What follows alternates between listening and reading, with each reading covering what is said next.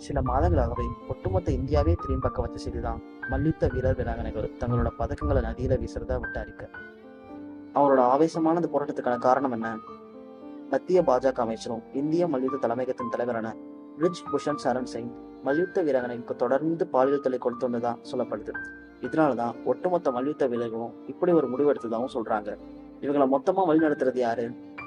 ரெண்டாயிரத்தி பதினாறு ஒலிம்பிக்ல வெண்கல பதக்கம் வாங்கி கொடுத்து இந்தியாவை பெருமைப்படுத்தின சாக்ஷி மாலிக் தான் சரி யார் இந்த சாக்ஷி மாலிக்?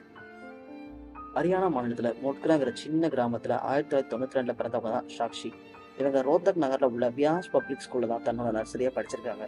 இவரோட அப்பா பெயர் சுக்வீர் மாலிக். டிடிசின்னு ஒரு பெரிய பஸ்ஸில் கண்டக்டராக வேலை பார்த்துட்டு வராரு சாக்ஷி தன்னோட தாத்தாவை பார்த்து தான் அவங்களுக்கு மல்யுத்த ஆசையே வருது. அதோட முதல் படியாக தன்னோட பன்னெண்டு வயசுல முதல் மல்யுத்த பயிற்சியை ஐஸ்வர் தாகியான்னு ஒரு பயிற்சியாளர் கிட்ட ஆரம்பிக்கிறாங்க. அது கூடவே மகரிஷி தயானந்தா யூனிவர்சிட்டியில டிகிரியும் படிக்கிறாங்க.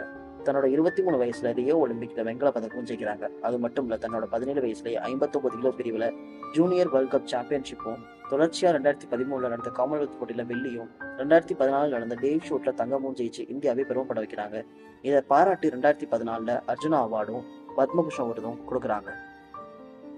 இந்த மாதிரி பல விருதுகளையும் பதக்கங்களையும் வென்ற சாக்ஷி மாலிக் இப்போ தன்னோட சக மல்யுத்த வீராங்கனைகளுக்காக போராடிட்டு வராங்க அமைச்சர் பிரிட்ஜ் பூஷன் சரண போஸ்கோ சட்டத்தில் கைது செய்ய நீதிமன்றத்தில் கோரிக்கை விடுத்துட்டு வராங்க.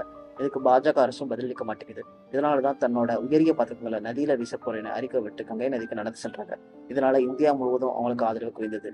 இந்தியாவின் சிறந்த மல்யுத்த வீராங்கனை சாக்ஷி மாலிக்கு நீதி கிடைக்குமான்னு பொறுத்திருந்து பார்ப்போம்.